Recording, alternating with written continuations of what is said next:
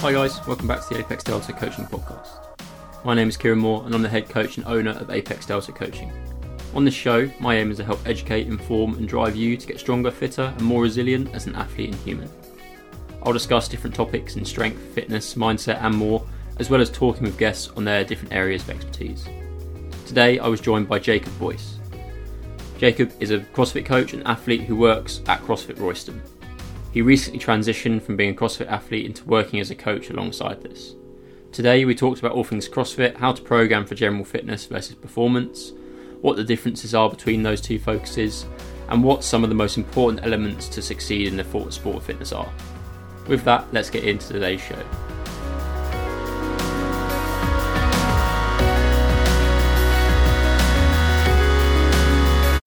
Cool. So, hi guys, back for another episode. Uh, I'm here today with Jacob. Um, we're going to talk all things CrossFit, which is something that we've both um, had some experience with, both coaching and competing with. You can obviously see behind Jacob here. If you if this gets on the thing, it probably won't in terms of the clip, but he's in the gym that I used to work at, and now he he works at as well.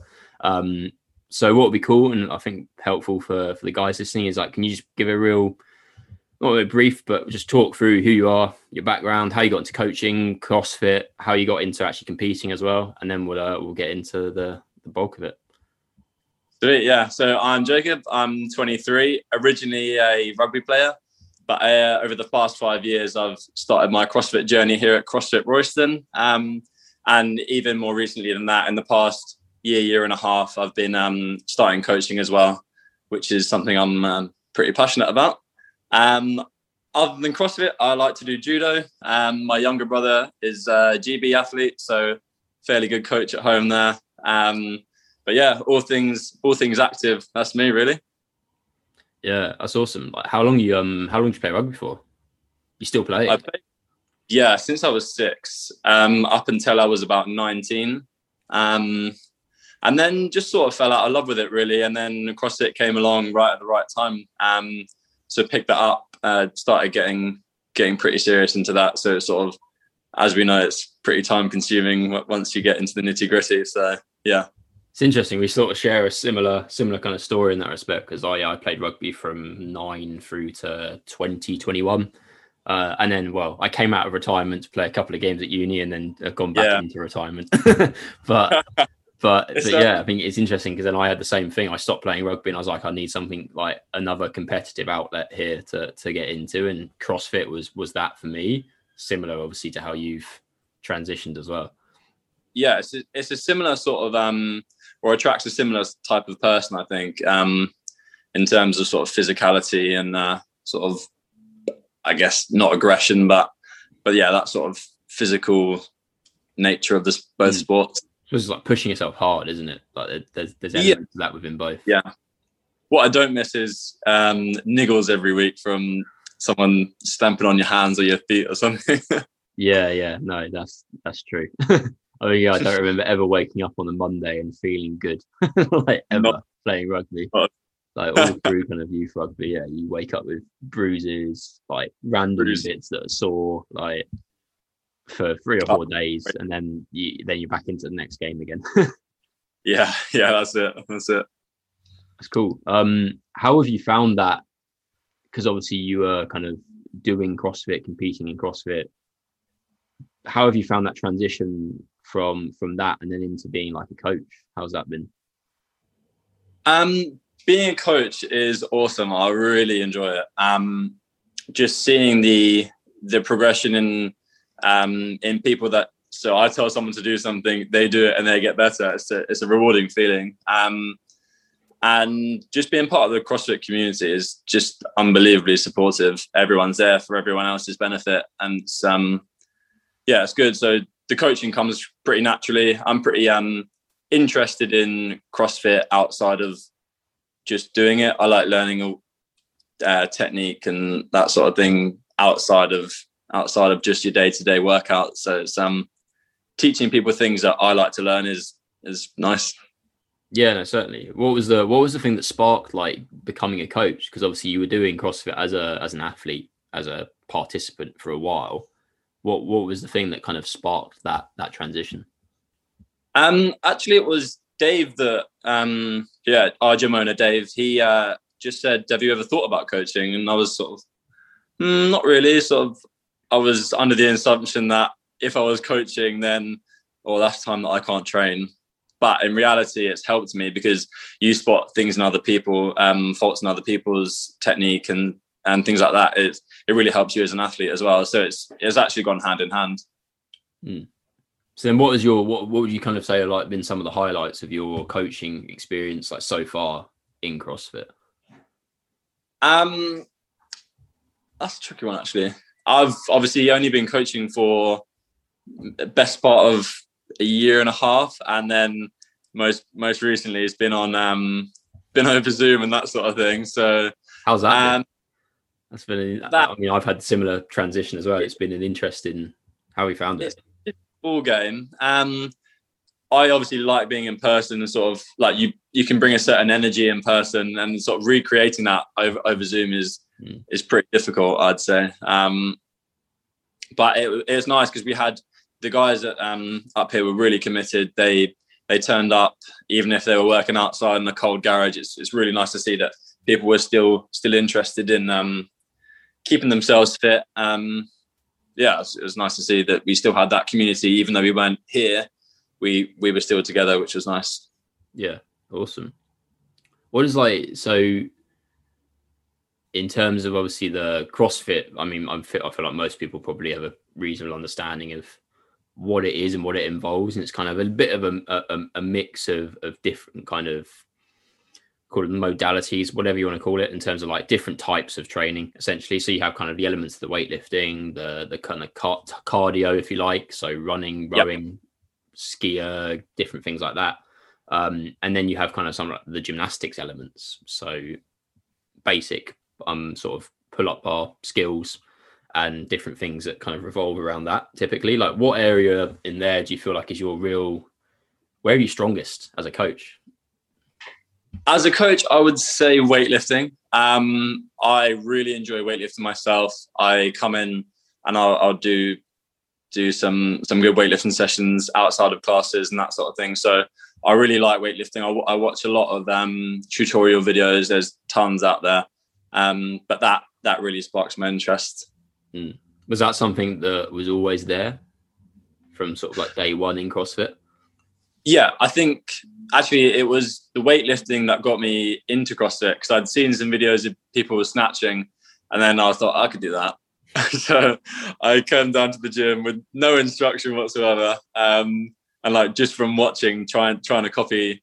And that's when um, that's when the first CrossFit coach said, "We we do this um, in classes, and we can teach you how to do this." You know, oh, that sounds cool. Um, but yeah, yeah, the weightlifting is has come fairly naturally. I'd say um, it's I think it's quite a, a satisfying thing to lift heavy weights.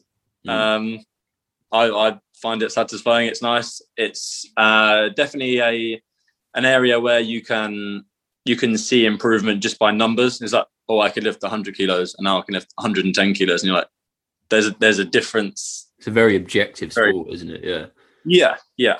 Um, and there are lots of intricacies to it, which which I like. Yeah, I think that's the biggest part. That so for my sort of first year at uni, I kind of transitioned away from kind of your.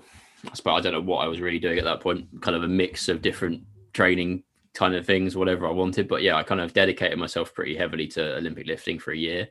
Um, and probably would have continued had COVID not not come along. To be fair, but um, yeah, so got into it really heavy, and I think that's the one of the big things. It's not in terms of like, yeah, it, it's fun to lift heavy weights, but also like the real intricacy of it. And from my perspective as a coach and call it athlete, whatever you want, like participant within weightlifting, weightlifter. Yeah, um, yeah, yeah.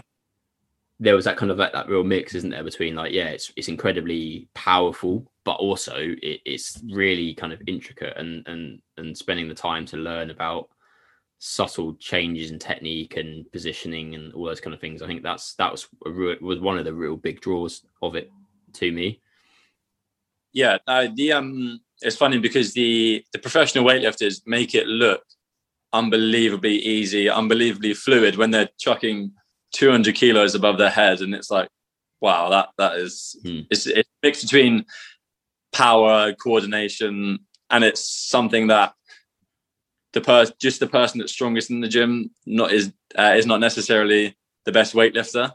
Yeah, sort yeah. of how you can use that strength. Um, yeah.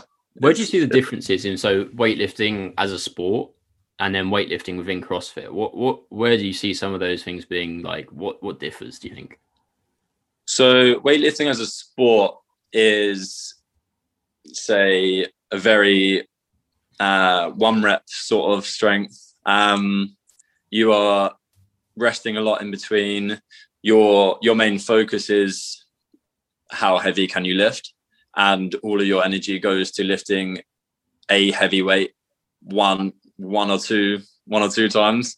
Um, and then in CrossFit, it's more there's a lot of cycling, so sub maximal weights um, for reps and for time. So I think although a lot of the technique remains the same, there are there are differences when you are cycling weight, how you're breathing, how you're gripping the bar, obviously trying to be efficient through those movements. I suppose that's that's a big difference, isn't it? In terms of it, when you look at weightlifting, it's that one rep max. It's the it's one one rep. It's over in a second. Um, whereas obviously within CrossFit, you have a huge element in terms of like call it like energy systems, call it breathing, being able to control those things as well, alongside then having to express power, force, all those kind of like physical qualities that go into that and, and weightlifting. And it's it's a real mixture of that, isn't it? And its ability to control your your physiology essentially alongside actually then having to do a highly technical and skilled movement whereas obviously in weightlifting it's kind of like you do that once and then that's it you kind of you, you just you just do it the once Yeah, especially um, yeah with the weightlifting, it is technical, and when you're doing those things under fatigue, obviously that's when your your um, technique becomes the most important. Um, especially anything overhead could potentially be dangerous, and knowing how your body is um, reacts to lifting heavy under fatigue. Obviously, that's not something you do that often, but in competition style CrossFit, especially, there's a lot of lifting under fatigue, high skills under fatigue. So, um, yeah, technique becomes ultra important at those times. because that's that's interesting isn't it because that's the that's the kind of real distinction you see between those that that's the kind of the marmite aspect if you like of crossfit that's the love hate thing isn't it it's the it's the difference between crossfit as a sport and crossfit as a training methodology um for Yeah. the general population. And i think that's that's where sometimes people become a little bit i'm going to call it confused because i think it is it's just confusion people don't understand it. Like they don't Yeah. understand the difference between one as a sport and one as a training methodology. And the maybe the differences that exist there. And i think confusion not just within people outside of that but also people within it as well like people Yeah. come to it and they're like oh well we're going to be doing all these technical skills and it's kind of like we need to push hard. It's like well maybe but you could also just take the elements of of what crossfit's meant to be as a training methodology and apply that in a kind of more sensible way. Because clearly yeah you lifting heavy weights under fatigue and doing very technical movements things start to break down. And if if you're not a competitive athlete where that's not a demand of the the sport. That's where i kind of sometimes feel like is it necessary? Maybe not Yeah, no, that it's, it's interesting because you have to sort of see the difference in those things to sort of understand it.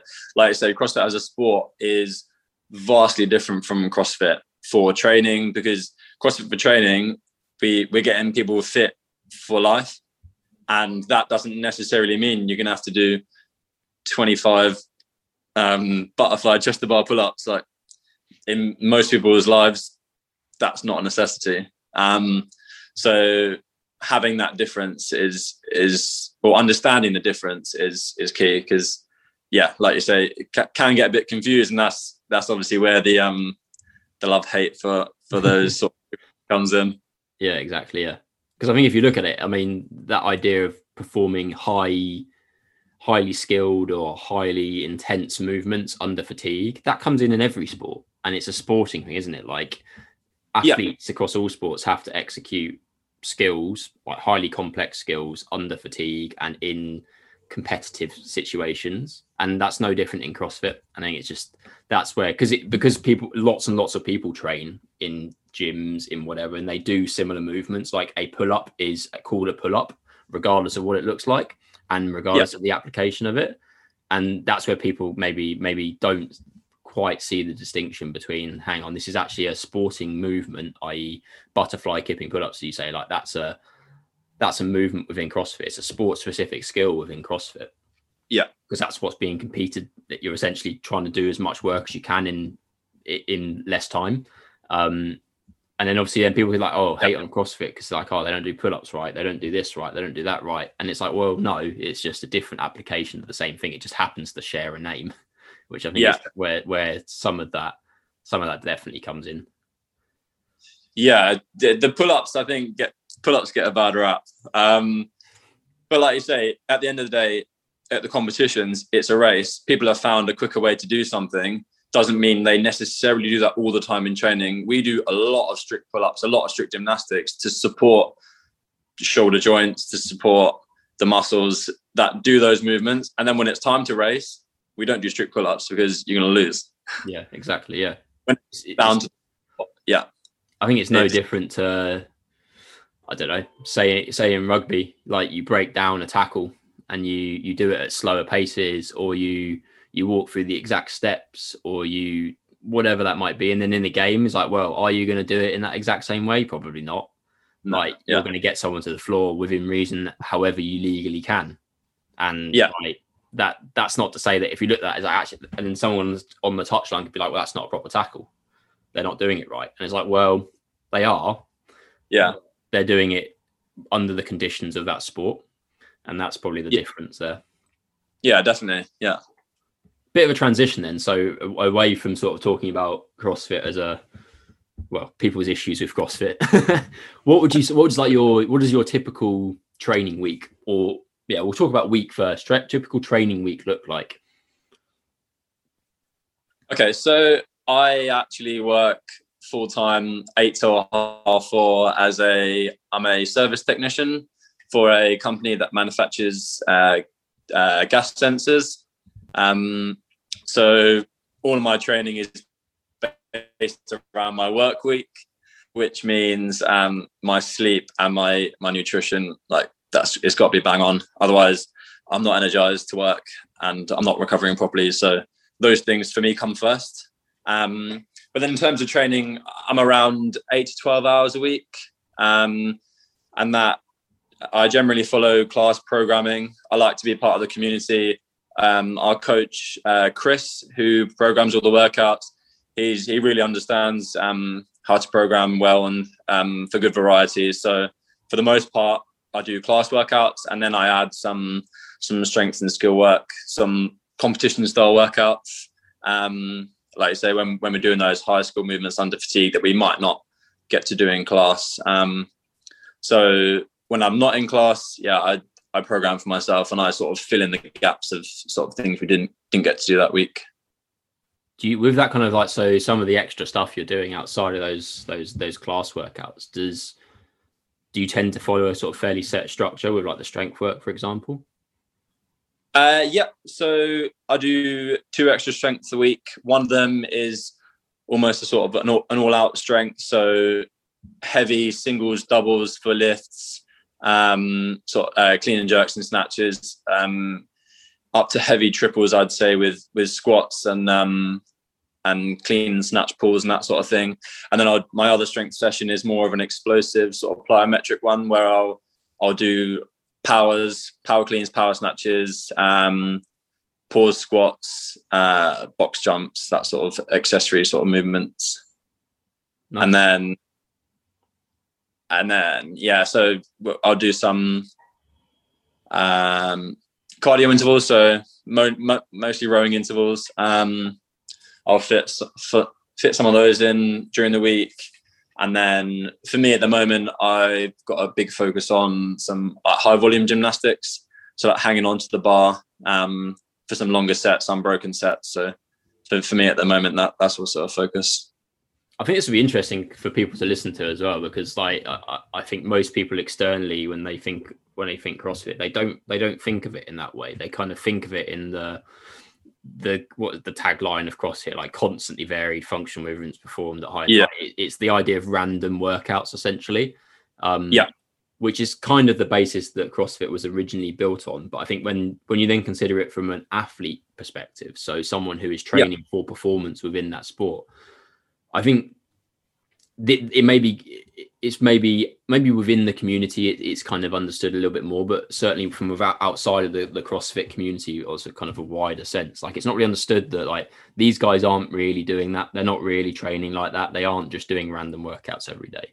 And certainly when you look at the real elites within the sport like they have very structured training. They have they have a very structured training protocol. They have a very kind of like call it uh, strength conditioning style approach to it in terms of like they have progressions they have sort of specified work. They even periodize over a year. So they might have periods of their year where they're focusing on certain elements be it strength uh, aerobic capacity whatever.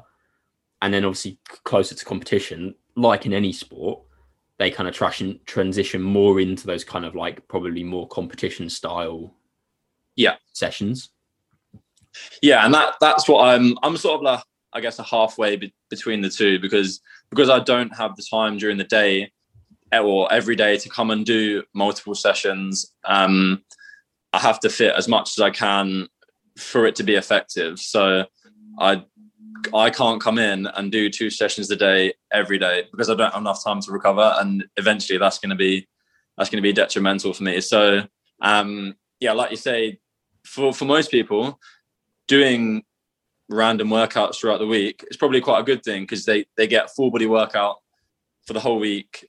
They come away and they've they've done a week's worth of stuff. They've covered a lot um, and at the end of the day they're probably fitter. But for those people that compete like you say it has to be structured and you have to have have those progressions and mm. um to, to see that improvement.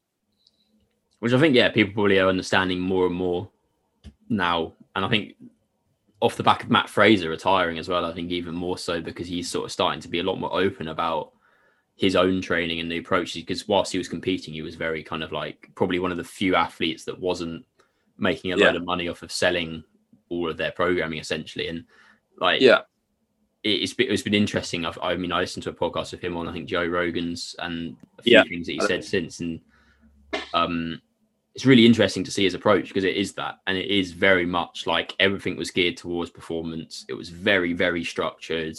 What i'm doing on a daily weekly yearly basis is all geared towards this one event. And yeah. it, it, it's it's kind of you look at that it's like he's training like an athlete.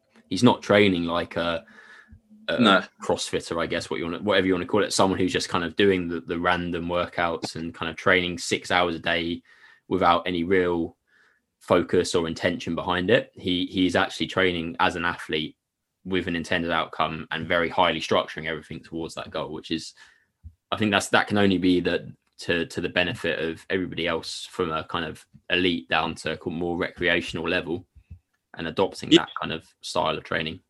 Because for those guys with that with that amount of training volume, if you if you're not specific about intentions every time you come in the gym, you're going to spend a lot more time in the gym than you actually need to and for the it's not worth it. So to have that specific structured so you have yeah that that um what do you call it? The uh, stimulus for for each session is is so important. Otherwise you waste a heck of a lot of time time that you could be using elsewhere. Um like i said just yeah the structured the structured way i think for competition and and for performance is is far superior for sure to that end, then what do you what do you see as being some of like the most important elements, be it physical or skill wise, to be successful as a CrossFit athlete? Um, so I would gear more towards the capacity side, the aerobic capacity. Um, you are in a competition potentially doing six events, one of which may be uh, a one rep max strength event. You could potentially afford to to um, forfeit a few spots there.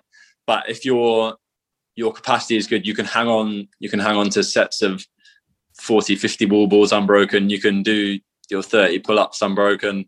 Um, that sort of capacity just to keep going, um, I think is way more, um, yeah, way more important for for competition for sure.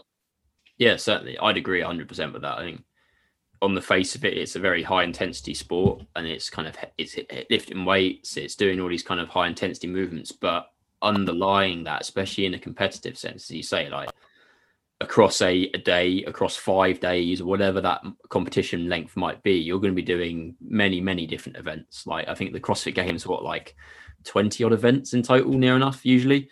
Like something to that. It's, it's ridiculous. It's like over a course of a very short space of time. And if you're not aerobically fit, if you can't recover effectively between those events, if you can't maintain your level of output, like you're going to lose every time. Yeah, you could be you could be a real fit, strong guy, but if your your body hasn't got that resilience for for that sort of length of competition, really it's sort of useless because you just you have to have that resilience um, just to keep going, especially if it's multiple days, multiple events on those days. They they add up, and say by the third or fourth day, you've got nothing in the tank. Well, that's it. Sorry. Mm. How do you then balance though that? So it, within training, how do you balance the different elements that you need? So obviously, it's the com- it's the combinations of weightlifting, of of cardio, of, of um, gymnastics, all those different elements. How do you how do you balance that?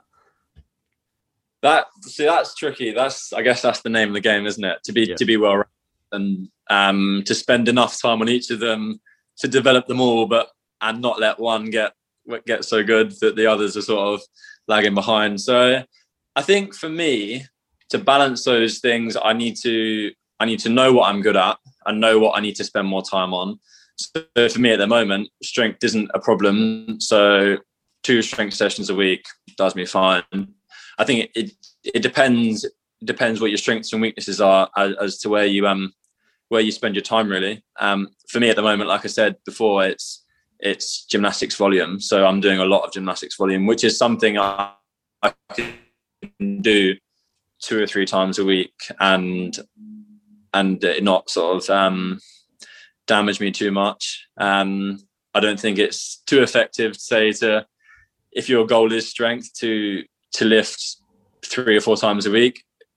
In reality, it's it's not going to help too much. So I think it's knowing where your strengths are, um, and knowing how much you can push that to the um, to the degree where you're getting better, but not sort of getting diminishing returns. I guess. I think it's interesting. I think there's been some some quite interesting research around that area in terms of like minimum dosage of like strength training, for example, in order just to maintain strength levels, and it's it's very low. Yeah. It's like I think it's like forty percent of like the volume, which yeah. for most people is probably going to account for what, one or one maybe two sessions a week.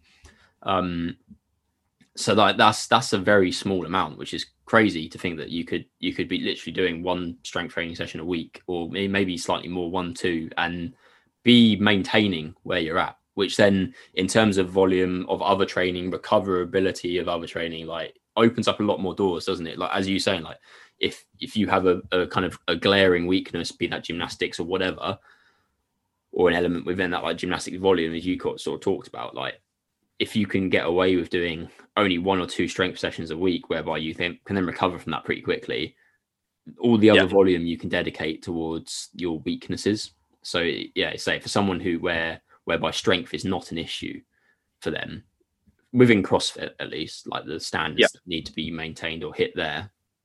Like, are you going to get any extra benefit from doing another strength session a week? No, but no. you're probably going to have like downsides to that in that you're taking training volume away from something else that you can't then do, um, which might not be a strength. Yeah, that's an interesting. Yeah, I think that's a it's a smart way to approach it, and I think yeah, people talk about doubling down on their strengths a lot, but if you have a, something that's a strength, but especially in CrossFit, and I mean you see this all the times at like the elite levels, like you, you see guys that come out and they absolutely crush a single event. Say it's a really long cardio based event or say it's something like really heavy and they come out and absolutely crush it and they come probably top five and then the rest of the competition they're like 20 yeah yeah. And it's yeah, like well can... this is not a sport where you, you need to win every event if you look at like rich froning there's a great example yeah. of this he very rarely won events he was just consistently like top 10 yeah it's um, consistent and consistency in training is massive. Um, you commit, yeah, commit a a block a week or two blocks a week to something consistently, you'd struggle not to see improvement. And I think you've got to be um, sort of mentally resilient to to keep keep that consistency. And I think especially with CrossFit as well, it's not just consistency of training, it's consistency of sleep, it's consistency eating, all these other things that that um that contribute towards your performance. Hmm. Yeah, certainly. I think that's the that's the big pit. A lot of people that's the big thing. A lot of people are missing, isn't it? Is like they're training very hard, but yeah. they're not then also doing all the other prerequisite steps to actually getting better. Be it sleeping as much as possible, eating sufficiently, recovering. Yeah, that's yeah. the bit that people miss. Definitely, yeah, and and it's it's as important as the training itself. Um, just yeah, fueling yourself for training sessions. Obviously, CrossFit's not a sport where you're training for aesthetics. Um, so the performance, uh, for the for the top guys, they are focused on performance. That's all they care about. So all their all their efforts, all their diet, everything goes towards performance. So carbs, carbs, carbs. I think people don't eat enough carbs, which is yeah, no, absolutely. But um, but yeah, I think I think those sorts of things are definitely overlooked yeah, no, I think yeah, you say it certainly is an element, isn't it, that it's just not considered enough. And I think there's probably more more kind of like awareness coming into it now that it's like actually if you don't have all these other kind of like pillars lined up, like the training itself makes no difference because you won't be able to recover and you're just digging yourself into a hole. I mean, I know I've certainly been there in the past where I've been training for four or five hours a day, six days a week, and yeah. not sleeping enough, kind of like barely scraping five hours, like not eating enough simply for, for the amount of like training I was doing. Yeah. And yeah, I was I think I was like 20 or like 18, 19. I was like, I can't really stand up for more than like 20 minutes without my back hurting. Yeah. Like, yeah, I, my sleep's really shit all the time. I'm not really getting enough of it. I, I'm always tired. Just don't have enough energy. Can't push hard in workouts. Have to stop halfway. And yeah, it's just it's a case of that being hugely unbalanced one side to yeah. the other. Yeah, definitely. And I think I think actually sleep more than diets overlooked. Um, I think sleep, and there's obviously tons of research that sleep is just so good for you. Um, and people just do not get enough sleep. And understanding how how sleep affects you, I think I think is good. And but also diet, yeah, the nutrition for sure. Like understanding how how the macronutrients have an effect on your performance and on your recovery. I think people maybe not are ignoring it on purpose, but just don't understand how those elements affect your training. I think as a coach, sometimes it's a, it is a case of bringing that as an awareness to people because people come in with certain yeah. goals and they're like, I want to get to this, this, or this, and they they might not be kind of a, a performance based person like they're not really chasing like high performance within crossfit or whatever and they're like yeah. cool these are all the things i want to do and they're like okay but you also work a, a, nine to five you you have kids you're you don't have the time to do these things like you you you're not you don't have time to sleep for 10 hours a night and all these other yeah. kind of like constraints that are placed in their lives through no through the fact that it's just that's their life and it's yeah. kind of it's sometimes having that that difficult conversation with people and saying like cool the, here's what you want to achieve but in order to achieve this here's what you're going to have to sacrifice. And for for most people that aren't athletes aren't competitive crossfitters which is the 99% of people like it, it sometimes is a case of as a coach like actually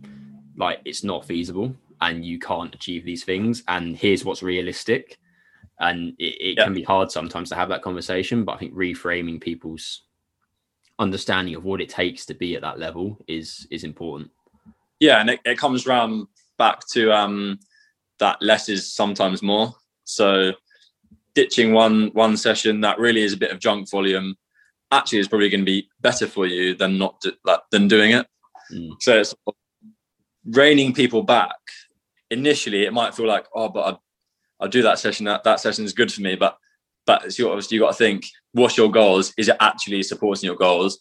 And is it something you can just ditch and spend that time at home with your family or Mm. recovering, doing something else that that isn't just sort of to being in the gym just for being in the gym's sake.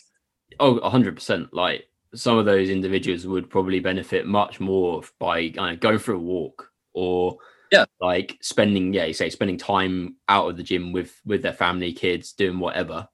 Like, Yeah. they, they're going to benefit more from that than than the extra 20 minute session would. Yeah. Really. It's a it's a game, isn't it? Because you you go outside the gym, you're like, oh, I really want to be in the gym, but I'm not going to go because I think it's potentially some junk volume. You go out and do something fun with your friends, family. Like mentally, you're then prepared to come back in and sort of work hard when you are in the gym. So I think I think those things just feed into each other. Like it's maybe one of the things, isn't it, with with CrossFit? Because I think whatever your opinion of CrossFit, like is the one thing it's done very well is community, and like it's built that incredible community like kind of bubble essentially that like and for a lot of people that's kind of that is their social life isn't it it's their it's their all that element of it and i suppose then it's very hard to kind of say like well because this is my social life this is also where i train so if I step away from this, it's like, well, actually, I'm missing that community element still because I don't have Yeah. that outside of the the gym sometimes. And I think that's where that's where it can become tough. Is like, well, having that conversation, someone's like, yeah, you probably shouldn't be training six, seven days a week. It's like, Yeah. well, okay, but what do I do otherwise? Like, what what do I do with the rest of my time? Yeah. What do I who do I spend that time with? Because all the people I tend to spend time with are at the gym, so it's a tough one to. And I've certainly had that that issue myself that. personally and and with clients or with guys I've coached as well. yeah, I've I've certainly been guilty of that. It's like you say, the community within CrossFit is some of my best friends come here. Um, I love spending time here, even if I'm not working out or I finish the workout and there's people coming in for the next class. There's always chatter. Um, people are so friendly, and yeah, it's an it's an addictive thing to be part of, Mm. but um, not always necessarily the best thing in the long run. But like you say, it's like, what do I do if it's not CrossFit? Well, CrossFit gears you up for anything. So I've I don't do um I'm not in CrossFit say on Tuesday evenings and then I go to judo and CrossFit has prepared me so well for that because of because of all the skills, the core strength, the um not even just the strength but the coordination that sort of thing like CrossFit gears you up to go and do all sorts of other stuff. So like it's not the be all and end all. I have to be in the gym to be getting better at CrossFit. Go and do another sport. Like you're more than physically prepared for it if you do CrossFit. So Yeah, that's that's a probably a good a good point to transition to the next kind of question we was going to look at. Is like, what do you see the distinction between? So, CrossFit is a is a unique sport, and there are other sports like this, but it's a unique sport in that the training and or the the non sport training and the sport itself are pretty much the same. They're very similar. Like the movements you're doing are ninety percent of the time the same from training to competition. Like, Yeah. where do you see that the difference between working on movements like as skills versus trying to develop physical qualities from those movements? Like, what, what does that distinction look like for you in training? So I think the we work a lot on um training movements as skills. So like we do tons of strict pull-ups, tons of strict ring dips, tons of um loads of other accessory movements, strict chest to bar, that sort of thing.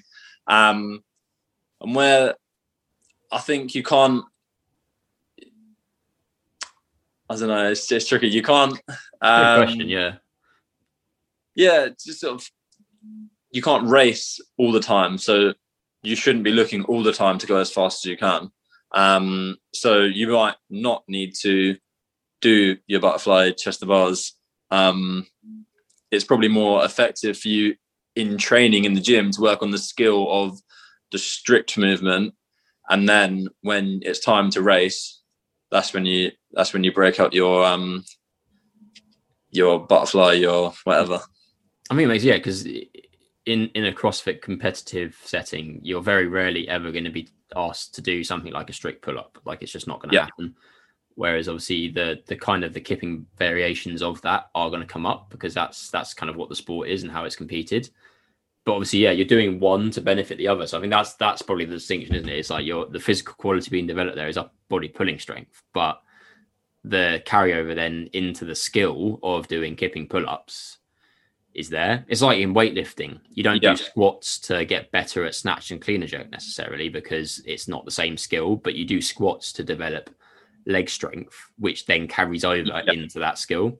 So it's the difference between doing doing something to develop underlying physical abilities to then express yeah. that skill and then just doing the skill itself. Yeah, so it's I guess for for gymnastics and the weightlifting, they they're quite similar in the fact that we do so our our strength work, our three and five rep max squat work, our strict gymnastics work, that yeah, like you say, really is preparing you physically to do it faster.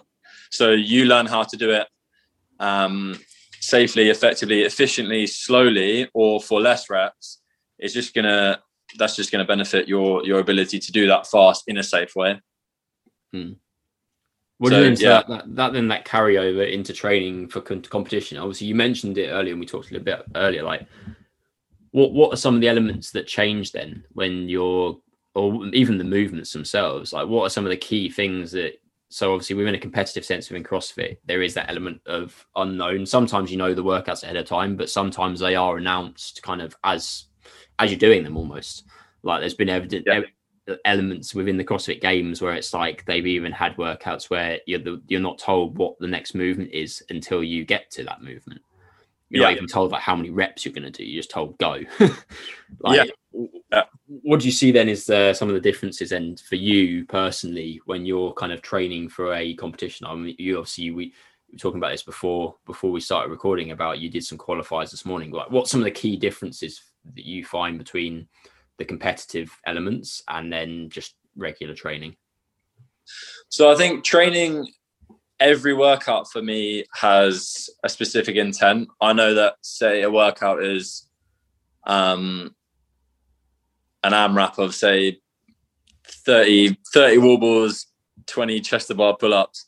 For me, the intent of that workout is to do those movements unbroken, whether I rest more or not, um, to develop the the skill or the um yeah the, the capacity to do those movements unbroken but that might not necessarily be the fastest thing for me to do.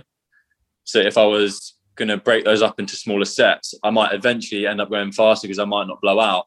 But as a training purpose really that's it's not benefiting me too much. Um so within a competition style workout your your game plan is to go right which movements am i good at? Which movements can i go unbroken what am i going to blow up on? So what do i need to sort of throttle back um, or cut down sets on? It's sort of a very um, game plan sort of approach.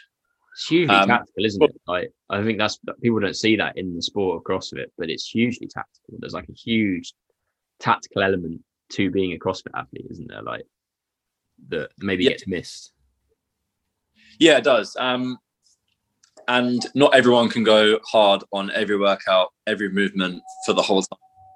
So it's it's having the knowledge of your um, how your body reacts to certain things. Like say there's a load of gymnastics and then a heavy lift, and you're um, you're really good at gymnastics, but your lift's not so good.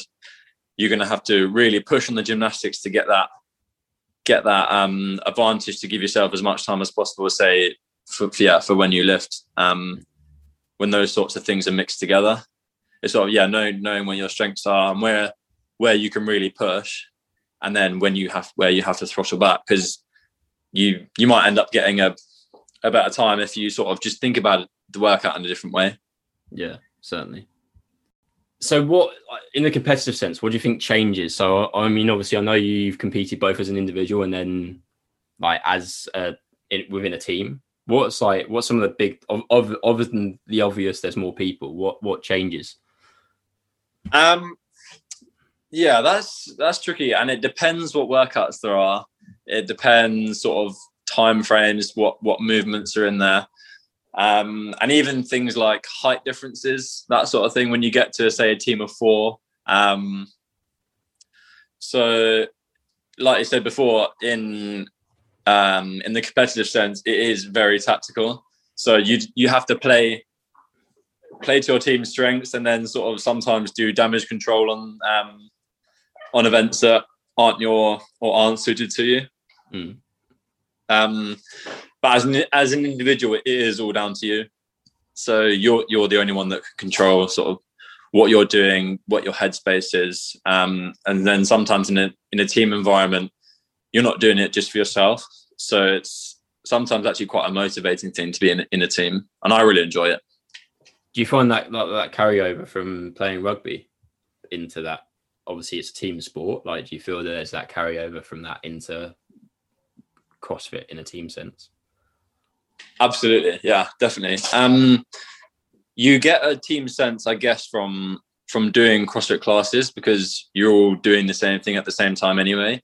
But even more so in in a competitive environment, sort of, you're really you're pushing because you want your team to do well, not not just yourself. So it's that is it's really enjoyable and actually can be can be stressful, I guess, um, for some people to sort of like, oh, I, I don't want to let other people down, but at the end of the day, you, you're all just there competing for fun most of the time. So hmm. um, team environment is is really enjoyable. That's something I always found quite unique about CrossFit is that yeah, even even as in a team, you're still doing the things individually for the most part. Like maybe less so on some elements, but there are certainly huge parts of that where it's like you are still an individual competing individually, but very unique in the sense of like you say, like because of that real community driving element behind it. Like it never feels like you're training as an individual. It kind of feels like you're there with a lot of other people doing the same thing.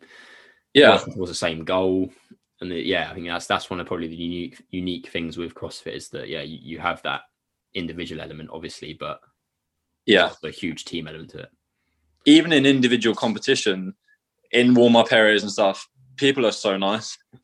You're obviously competing against each other, obviously to beat each other and to yeah go faster than someone, but it's not say like in rugby where there's one winner and one loser it's sort of there's a usually a massive field of people, um, and everyone is so supportive because obviously three, two, one, go.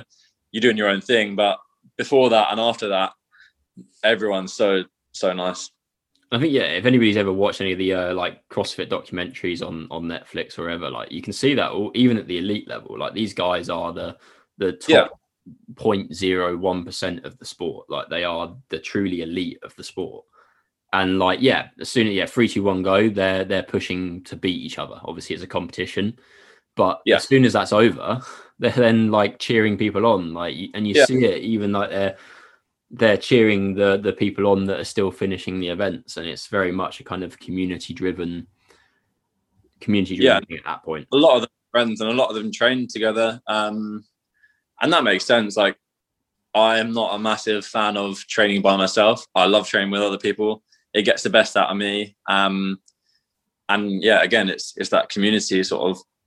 Do you want to come and do this horrible workout with me? Yeah, why not? like you're doing it. You're I doing that helps with like the um sort of mental mental side of it because obviously it's quite mentally challenging in some aspects to to push yourself quite hard on a daily basis. Like how how do you yeah. how do you deal with that?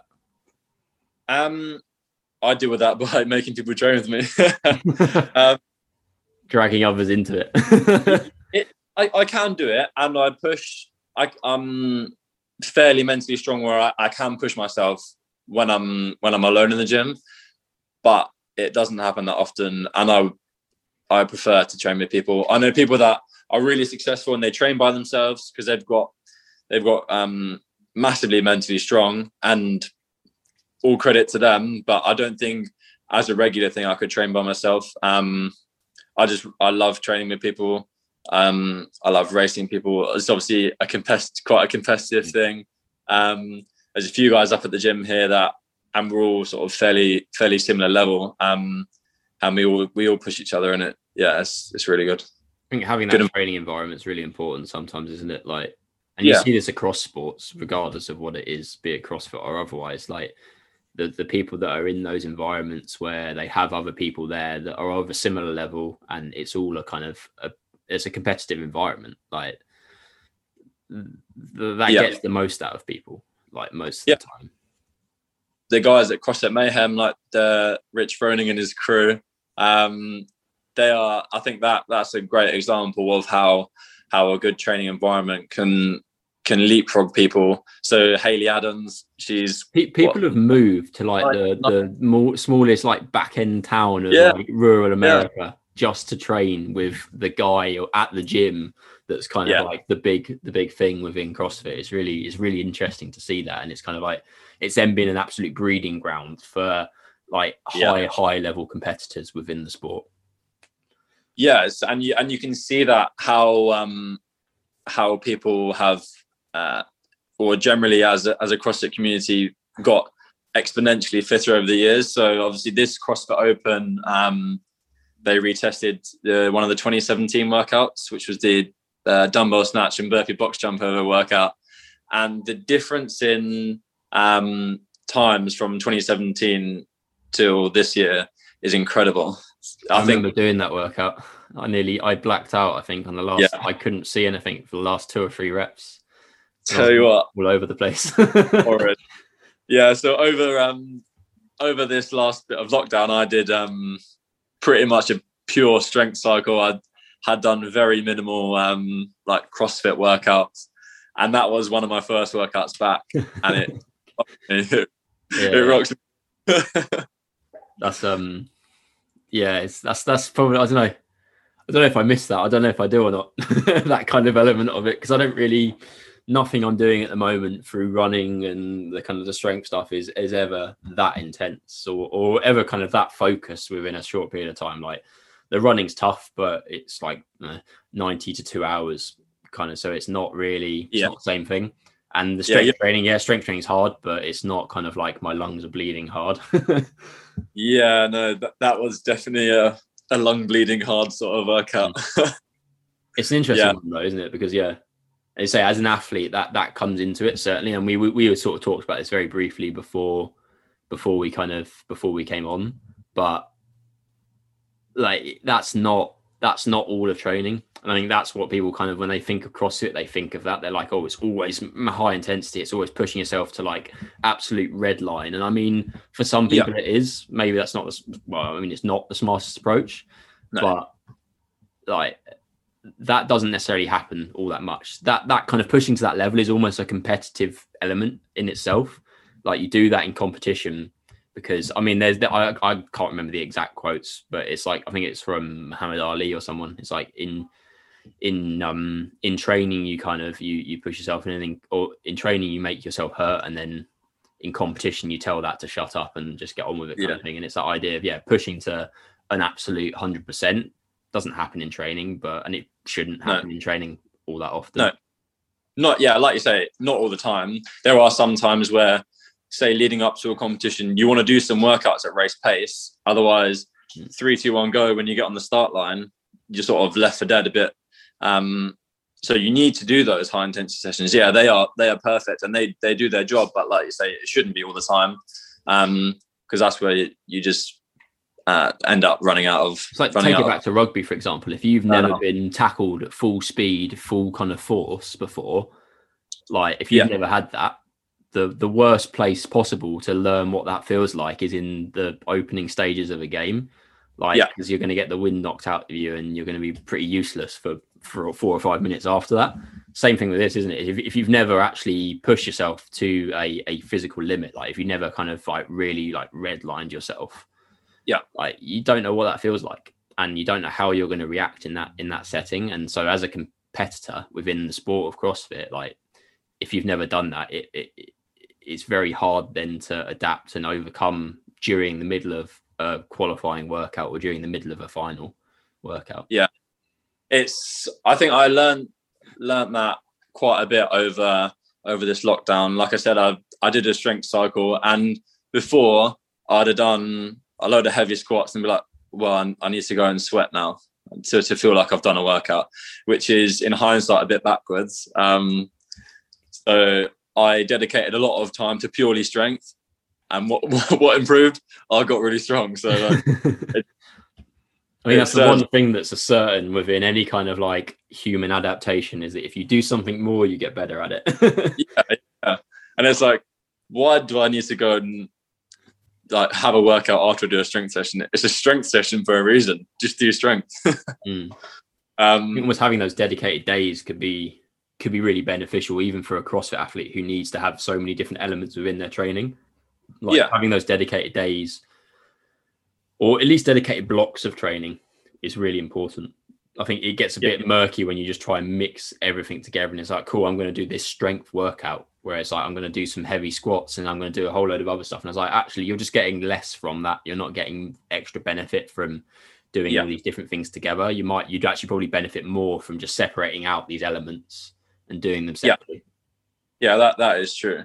Unless you're stimulus for that workout is lifting heavy un, lifting heavy under fatigue like yeah exactly. But then that's a sporting skill. That's a that's a element of the sport as well isn't it? You probably have to have yeah. elements dedicated towards like i'm going to do this under fatigue now because that's what's going to happen in the competition. Yeah. Yeah. Yeah um, I mean, you see this in all sorts of sports. They do kind of pre-fatigue injuries. Like i know i've seen some videos of like england rugby for example doing like um some shuttle shuttle runs into then like skills or they run then into like running through plays. And it's yeah. that exact element. It's like well in the game you're going to be under fatigue when you're doing these things. So if we never train that then you're going to fall to shit when you um yeah. then come yeah. into come into it in a competitive sense. Yeah no it's yeah so true. And that which is why that um that structure as a competitor is is so needed i think. Um because otherwise it's a load of well potentially a lot of like waffly sort of training with no real intent. Um i really yeah like i said really like to have have a specific um outcome from each each session. And sometimes i get it sometimes i don't but i guess that that's why we that's why we keep going. And as you say like same thing you can take that out from a single session to like a, a, a period of time like you say like you had a period of time focus on volume gymnastics or strength or fitness or or whatever like quality that is or like skill you want to work on. Like having dedicated periods of time that are, everything else is in kind of like maintenance mode at that point. Like you're, you're kind of just doing the bare minimum to maintain it but then you're really doubling down on that that one part. Yeah.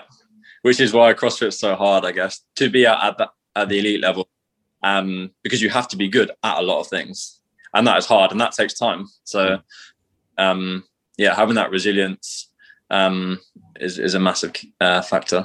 Yeah, hugely. Yeah, I think, and it's it's always going to be the most resilient athletes that excel in in the sport of of CrossFit. Yeah, because you say just the demands across lots of different types of movements, and then the demands physically and for recovery wise across a competition. Like, yeah, you can't recover, and if you break, then you're never going to win. Like the, the person that's going to win is the person that can actually complete every single workout, not the person that yeah gets four or five in and then it falls apart. Yeah, and like you said, also it's the person that can do consistently well rather than the specialist who might win the one rep max event and then um, sandbag the rest of them.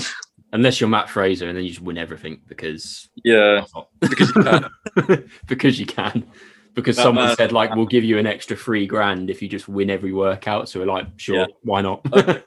yeah, yeah. Um, it's funny you said about him um, releasing programming because I know that he, for a while, he was saying that like my program, like my um my training is not that sexy. Like people think that it's sort of all these CrossFit workouts. Um, and I guess then there's a bit more distinction between the training and the um, the uh, competition. Is that the competition is quite a, a spectacle. It's quite. Um, I know a lot of people who have said like watch the CrossFit Games and be like, wow, like that is, and that is a, a spectacle. So um, yeah, he said a lot of things like I was doing a lot of just like air bike intervals. Like, why would I release that as in a program? It's it's not that um I think the problem is even if he did release it, people wouldn't be interested or they wouldn't they wouldn't believe it because it's like surely not. Surely that's not all it takes. Because yeah. I know actually that that is what it takes, and that's the reason that so many people aren't at that level because genetics and all the other side uh, stuff of it aside, like they're not just they're just not prepared to dedicate that level of effort Yeah. and consistency to the the very boring things. They just want to go Yeah. hard and do the the fun, fun sort of CrossFit style workouts. Yeah, and it, it depends what you want out of it. If you want, if you're doing CrossFit for enjoyment, by all means, go and go and do all Oh these yeah, um, absolutely, yeah. fun workouts because a lot of people do CrossFit for enjoyment, and I completely understand that. But when you get to that level of competing, it's it's doing the boring things a lot and at high intensity. So I think it sort of potentially puts people off. It's like going to bed at like eight thirty every night and doing like the rowing intervals and all of the Yeah, that- other stuff that co- goes into that. That on the face of it is not much fun, but No. if you want to be the best in the world and if you want to win every event and make everybody look like they're not else, everyone else like they're, they're Yeah. not even like in the same league as you, then that's the kind of stuff you have to have to dedicate yourself to. Yeah, no, it's um, it's a long process. I think I think to um to be really into CrossFit and competitive CrossFit, you you really got to enjoy the process. Otherwise, it's just a lot of hours doing something that you convince yourself you want to do when you don't actually want to do it. Mm, yeah, play the long game. I mean, that's that's true Yeah. in any, any sport. Play the long game. Yeah. And it's something I've I've kind of transitioned more towards, like over over probably the last year or so, is understanding that it's all about the long term consistency and the individual sessions, the individual weeks and months, even like mean so little in the the bigger picture. And Yeah. but they can they can hurt you. So if you push really hard for that short term improvement, like it's gonna there's gonna be downsides to that in the in Yeah. the long term. For sure, why, yeah. Why why try and achieve something in six weeks if it's gonna have knock on effects for the next six months kind of thing? Just Yeah, focus on where definitely. you can be in a long long term and maybe just reassess your kind of your the, what's re, what's realistic. Yeah, and I think sort of um, goal setting in in that um, scenario plays um, is is a really good thing. I, I use goal setting a lot for for working on weaknesses and um, as yeah for for a cycle of for a cycle of training like my strength cycle. I had goals that I wanted to hit, and that's that's way more motivating than sort of doing a strength cycle with no real Hmm. outcome. I guess. I think training for the sake of training gets gets a bit boring. Like, Yeah. you just if you're just going through the motions, like if you're not if you're not doing it for enjoyment and you don't have any focus to it, I don't know. I Yeah. just I'd lose interest so fast. I just wouldn't have any intention behind it or any willingness to do it. so if you have a Yeah. goal or if you have an outcome to something bigger than Yeah. just the, the individual session, then that's that's going to be the driving force that are actually going to affect real change in people. yeah definitely. And, and hitting goals is a satisfying thing um which i guess is where sort of um achievable goals is or achievable goal setting is probably more important than just going like, i want to do this at some point in the future. Yeah, sort of. You maybe I don't need to like whack out your entire smart goal, but uh, you, like, Yeah, yeah. having something that's got some elements of that in there probably makes sense. Yeah. of having having a goal and having a time frame i think is, is important Cool. So last bit then before we sort of we sort of close up, we've got some listener questions. So these are I I I I asked I asked out for, on sort of Instagram for some questions, and I got a few that I'm not just I'm not going to ask because they were stupid. but um, there there was a few that I thought were were okay and had some kind of merit to them. So um, should I eat the same thing as you every? oh, sorry, should I eat the same thing every day to be as fit as you? Was was one question which I thought was interesting. Same thing. So I, my um, my diet is very regular. I eat the same breakfast and almost the same dinner every day, um, because I know that I it helps me to um, eat enough. If I don't sort of have these meals that I know how many calories are in, um, I just end up not eating enough. Um, I'm I'm on about I don't know 3,500, 4,000 calories a day, so it's it's a lot of food to consume. Um, so I'm, yeah, I do that to make sure I um I'm hitting the right similar-ish sort of macros, similar-ish sort of calories a day. Um, I don't think it's necessary. I wouldn't say um, if you have time to cook um, different meals every day and you have the imagination to do that. by all means. But I, for a lot of my week, food for me is um is fuel rather than enjoyment. So yeah, yeah. I'd say I'm in a, probably a very similar mindset. Uh, like it, it's there to fuel what I want to do. Yeah. So if it tastes nice, then eh, great. But if not, then I'm still going to eat it regardless. So it doesn't really make a difference. Um, yeah. I think uh, on the kind of a serious point of that, like nutrition is a very individual thing and it should fuel what you intend to do. So if you are eating because you want to enjoy what you're eating, like do that. Don't be a dick and eat like just crap. But like yeah. it doesn't matter so much. Like obviously if you're then getting to kind of having maybe competitive um aspirations within a sport, be it CrossFit or otherwise, like it becomes a little bit more important then in terms of just the recovery and fueling what you're doing. Um, yeah. And I say most people in that sense probably aren't eating enough. I think really like most people are probably not eating enough of the right things um, in order to actually fuel what they what they want to do. Yeah, definitely. And as a sport where we're based on performance, it is so important to to have that fuel. Otherwise, you're going to come into the gym and be like, "Oh, I've got this 20 minute AMRAP to do, and I've got no energy to do it." Like you're gonna get you're gonna get nothing from that. You're gonna waste 20 minutes. Like very, very simply, and this is like hugely oversimplified, but like prioritize protein and don't be afraid of carbs are probably the two things that like will come into it. Yeah. Like make sure you're getting enough protein in like with every Yeah. meal and make sure you're actually eating enough carbs to fuel what you're doing because I don't Yeah. care who you are or what you think, but like not eating enough carbs is not going to help you within a sport like CrossFit. Um, I. the next question I thought was quite funny because obviously you've been sipping coffee as we went through this, but how much coffee is too much? yeah, I I drink a lot of coffee. Um, I think that's something you and me both share is like a sort of a real pretentious approach to coffee and making it as complicated as absolutely possible because honest, it um, makes no sense, doesn't it? yeah, I was I was in the house earlier. My, one of my housemates, oh, you're making coffee, and then they'd gone away and come back, and they're like, oh, you're still making coffee. yeah. Um, how much coffee is too much? I'm not a scientist, so I don't know. Um, I tend to not drink coffee usually on a weekday past past midday, so yeah. it doesn't affect um or caffeine for that matter. That's the general Um, rule I try to follow is yeah, anything past about 12, 1 o'clock, I try to avoid it just because of the the implications it then has sort of like hormonally, but also then in terms of like sleep. I it, it's probably not Yeah. you don't want to be a point where you're probably drinking like six or seven cups a day and the last one of those is like nine o'clock at night because yeah, that's just messing with your ability to recover. And as as we talked about, like recovery is really important. So Yeah.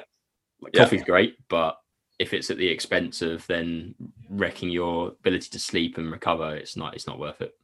yeah. And I I I drink coffee because I enjoy the taste of coffee and I enjoy making coffee.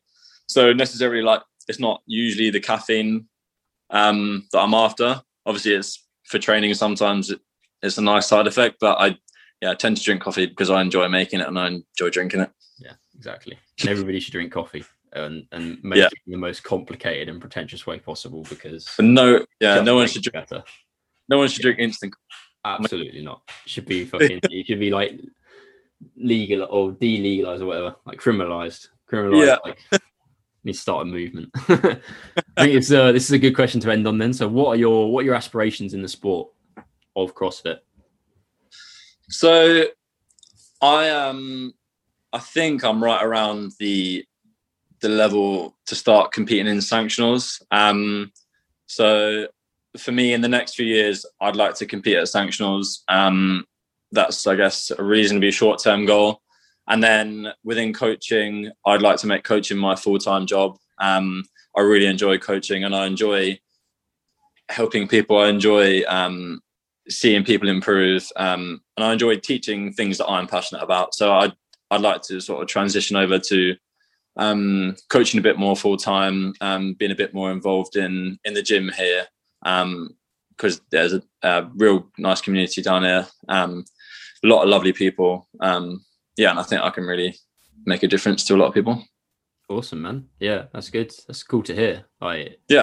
I think having big aspirations is really important, both as an athlete and as a coach. Like I think it's important to to push yourself, and it's something I've. I mean, I left jobs to come to uni, and with Yeah. aspirations to push myself to go further and be better. And I think if you yeah if you ever kind of like get to a point where you're stagnating or you're standing still, I couldn't think of anything worse than that. Like not not improving in some way, be that physically or personally, or be that kind of professionally as well. Yeah, because um, with the CrossFit, for me, there's there's two sides, right? So it's one side is myself and my individual competitive career, which obviously I've I've got um, aspirations for, but then it's sort of it extends further than myself as well. So it's it's quite a nice position to be in, really, where I can I can help other people at the same time as I'm helping myself, and we're all sort of in the same sort of thing together, really. Yeah, that's awesome, man. Um, Yeah. Yeah. So last bit then before we, we just finish up, like where if you want to be found, where can people find you? Like social media or um can even plug the gym if you want as well. Yeah, so uh, we are CrossFit Royston. Um, we've got our CrossFit Royston uh, Instagram page. We're on Facebook as well. Um, we're up at the Heath, um, and my Instagram is Jacob Boyce fourteen. Nice. Awesome. I'll get all that uh, put down in the uh, in the show notes. Yeah. I don't know if anybody here or listening to this is kind of near Royston, but if you are and you're interested in CrossFit, like I'd absolutely uh, recommend it. And that's not just because I work there. Like it is genuinely a very good gym, awesome community.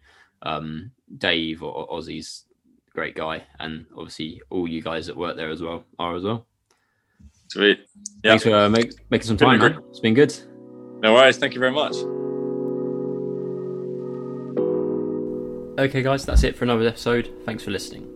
Check below for all the relevant links and notes from today's episode, or search for us on social media at Apex Delta Coaching. One quick thing before you go if you want to get stronger and build a solid foundation to improve on in the future, then check out the new 8 week general strength training program we've released at the link below. This program focuses on the big movement patterns across four weekly training sessions in order to make you stronger and more capable as an athlete while still feeling good at the same time. Follow the link down in the show notes to find the uh, details of the program, or just search for our Instagram if you want to learn more. Lastly, if you enjoyed the podcast, please leave a review or let us know personally. Any and all feedback is greatly appreciated and it helps to grow the podcast further. Thanks for listening, keep training, and talk soon.